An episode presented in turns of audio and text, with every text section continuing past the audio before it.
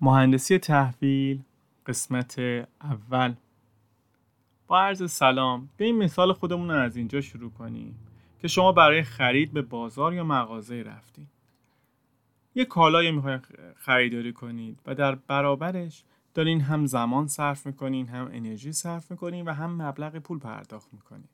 و در ذهن خودتون دارین دو تا چارتا رو می‌کنین که آیا این کاری که من دارم می‌کنم میارزه یا نه. این سرویس که دارم دریافت می‌کنم میارزه یا نه؟ این کالایی که دارم می‌خرم میارزه یا نه؟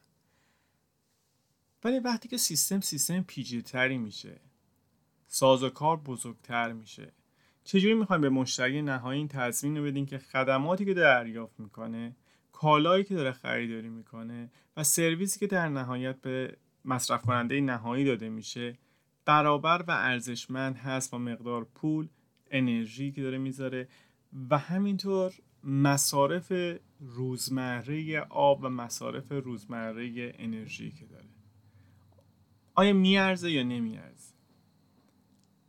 در بحث قیمت گذاریش این باید در فازهای اولیه طراحی و فازهای اولیه مهندسی مشاور بررسی بشه و تو گزارششون تاکید بشه که چه سیستمی میارزه کدوم سیستم جواب میده یا نمیده.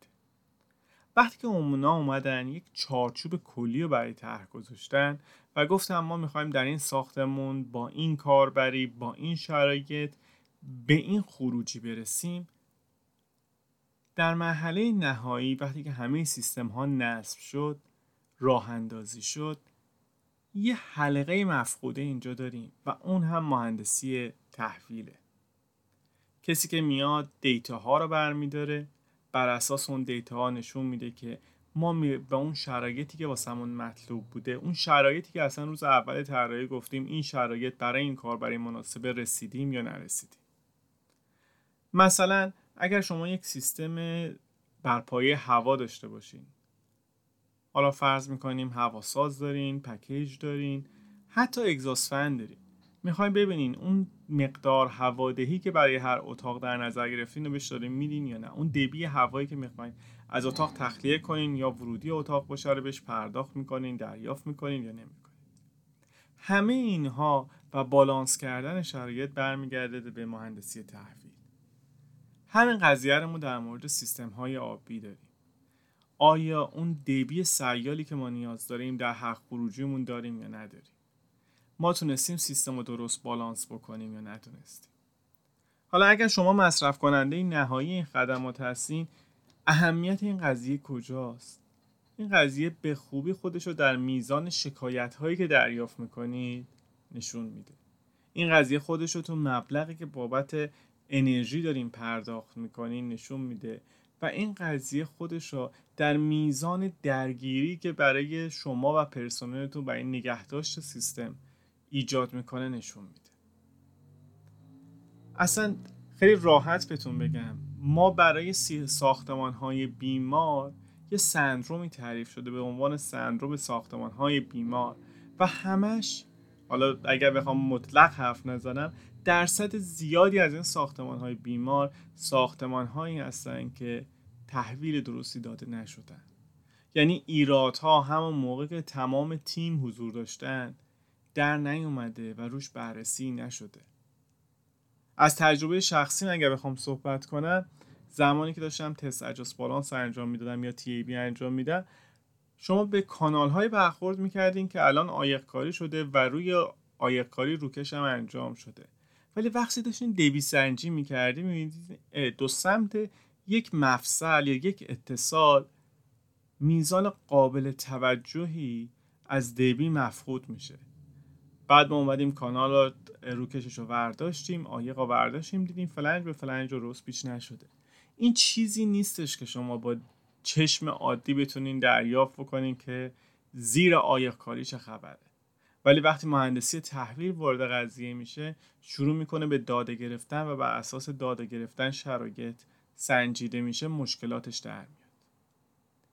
حالا شما ممکنه بگین که خب ده درصد 15 درصد از هوام پرت بشه چیزی نیست.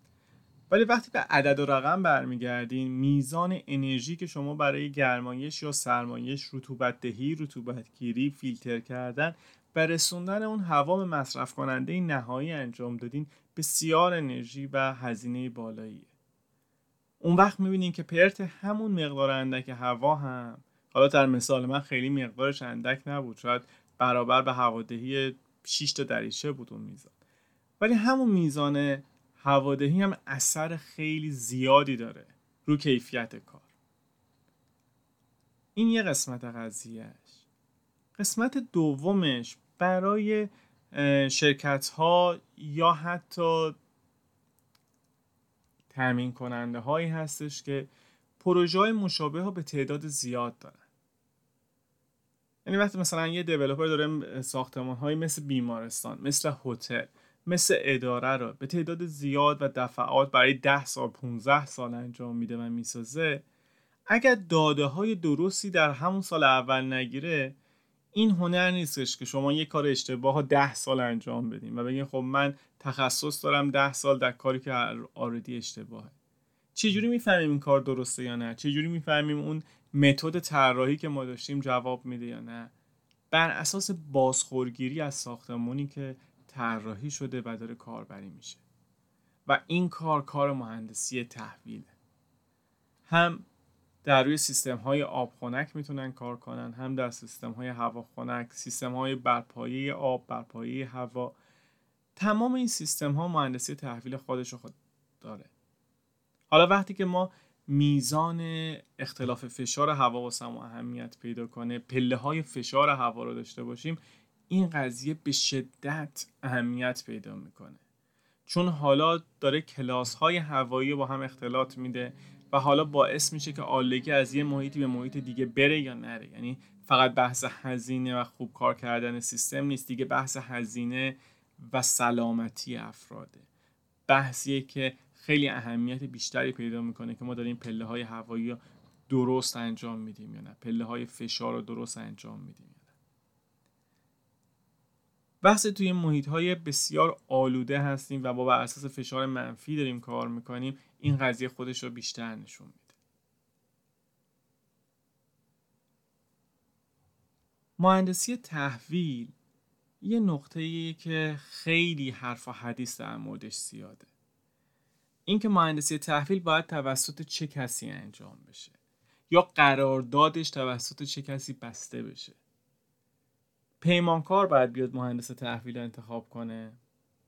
کارفرما باید بیاد مهندس تحویل انتخاب کنه. یا مصرف کننده نهایی باید بیاد مهندسی تحویل انتخاب کنه. استاندارد مشخصی براش وجود نداره. ولی خب منافع متفاوت میشه. یعنی وقتی شما قرارداد با یه نفر میبندین و دریافت و پرداختتون به یه با یه نفر مشخص هست ترجیحا نمیان گزارشی بنویسین که مشکل برای اون نفر ایجاد بشه. و همین نقطه بحرانی مهندسی تحویله. پیشنهاد خود من اینه که کاربر نهایی برای خودش اکیپ تخصصی تحویل داشته باشه. مخصوصا اگر شما کسی هستین که از یک نوع ساختمان عملیاتی تعداد زیادی داره خیلی بهتون کمک می‌کنه که تیم تخصصی خودتون رو داشته باشین. تا اول ببینین چی دارین دریافت می‌کنید. چقدر با اون طراحی که بهتون فروخته شده متفاوته. آیا داره به همون چارچوب اولیه طراحی می‌رسه یا نه؟ و وقتی اطلاعات داشتین می‌تونین بررسی بکنین ببینین که آیا نیاز به مهندسی ارزش داره؟ ما ولی انجینیرینگ نیاز داریم اینجا یا نه؟ شاید یه سری از اون اعداد و ارقام ها مربوط به کاربری شما نباشه و یا به هزینه انرژی و زمانی که واسه دارین صرف می‌کنین نیرزه این قسمت قسمت مهندسی تحویله. حالا تو آینده روش مشخصتر بحث می‌کنیم. یه بحث کلیدی دیگه که تو قسمت دوم می‌خوایم روش بحث کنیم مهندسی کنترله. و الزامات اجرایی یا زامنهای اجرایی مهندسی کنترل. کسی که می‌تونه اجازه نده یه ساختمان عملیاتی بشه. پس تا قسمت بعد هر جا هستید خوب خوش سلامت و پیروز باشید. مرسی خدا نگهدار.